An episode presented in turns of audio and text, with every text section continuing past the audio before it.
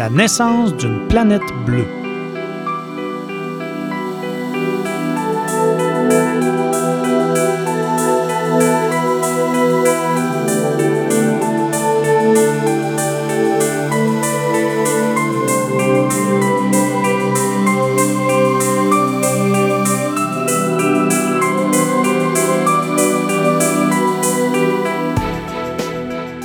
Au commencement, le Soleil se forme suite à l'effondrement gravitationnel d'une nébuleuse. Suite à sa naissance, le Soleil trône comme un roi au centre d'un disque composé de gaz et de poussière.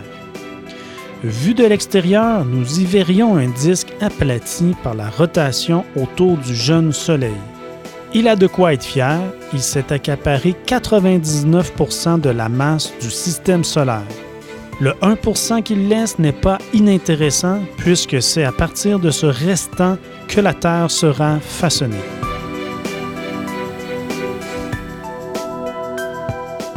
Les gros objets attirent les petits débris qui forment progressivement de plus grands morceaux. Les particules solides se regroupent les uns après les autres pour sculpter les huit planètes. C'est un peu comme si on agglutinait plusieurs petites boules de pâte à modeler qui, à la fin, finissent par façonner une grande sphère. Située à 150 millions de kilomètres de son étoile, la Terre est une sphère recouverte d'un océan de magma et rien ne la différencie des autres planètes rocheuses du système solaire.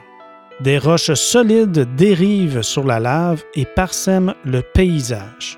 Ces roches sont éphémères et finissent inexorablement par sombrer sous la surface. L'enfance de notre planète est tumultueuse. Elle est sans cesse foudroyée par plusieurs météorites, ce qui a pour conséquence de la faire prendre du volume. Chaque météorite qui chute sur elle ajoute de la chaleur beaucoup de chaleur.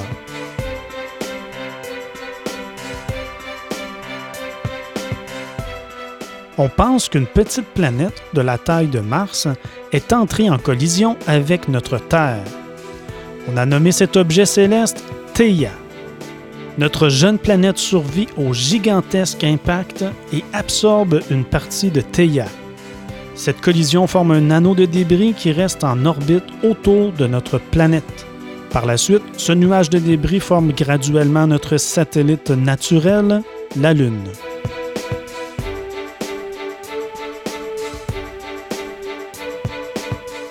La Terre est en orbite autour d'une étoile, elle a une masse suffisante pour avoir une forme sphérique et elle a éliminé tout corps susceptible de se déplacer sur une orbite proche.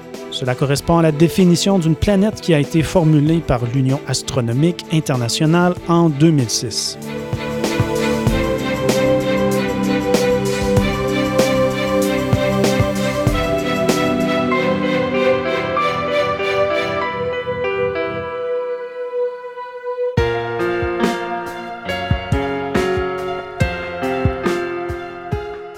En raison des éruptions de lave, un dégazage libère des composés volatiles qui constituent l'atmosphère initiale de notre planète.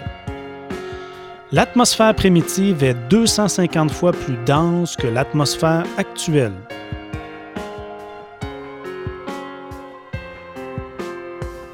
On pense qu'il y a eu des continents et un océan très tôt suite à la formation du globe. Quoi qu'il en soit, il y a 4 milliards d'années, sa surface a été entièrement détruite par un bombardement massif de météorites. C'est pour cette raison que l'on ne trouve pas de roches qui datent du commencement de l'histoire terrestre.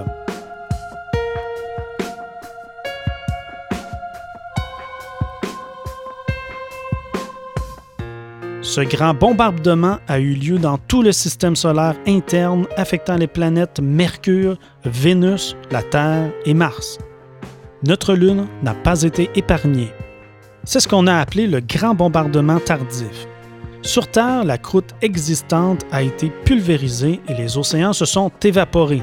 D'autant plus que notre planète étant plus massive que la Lune, a attiré davantage de météorites sur sa surface. Rien ne laisse présager à cet instant qu'une suite d'événements va permettre l'émergence de la vie telle que nous la connaissons.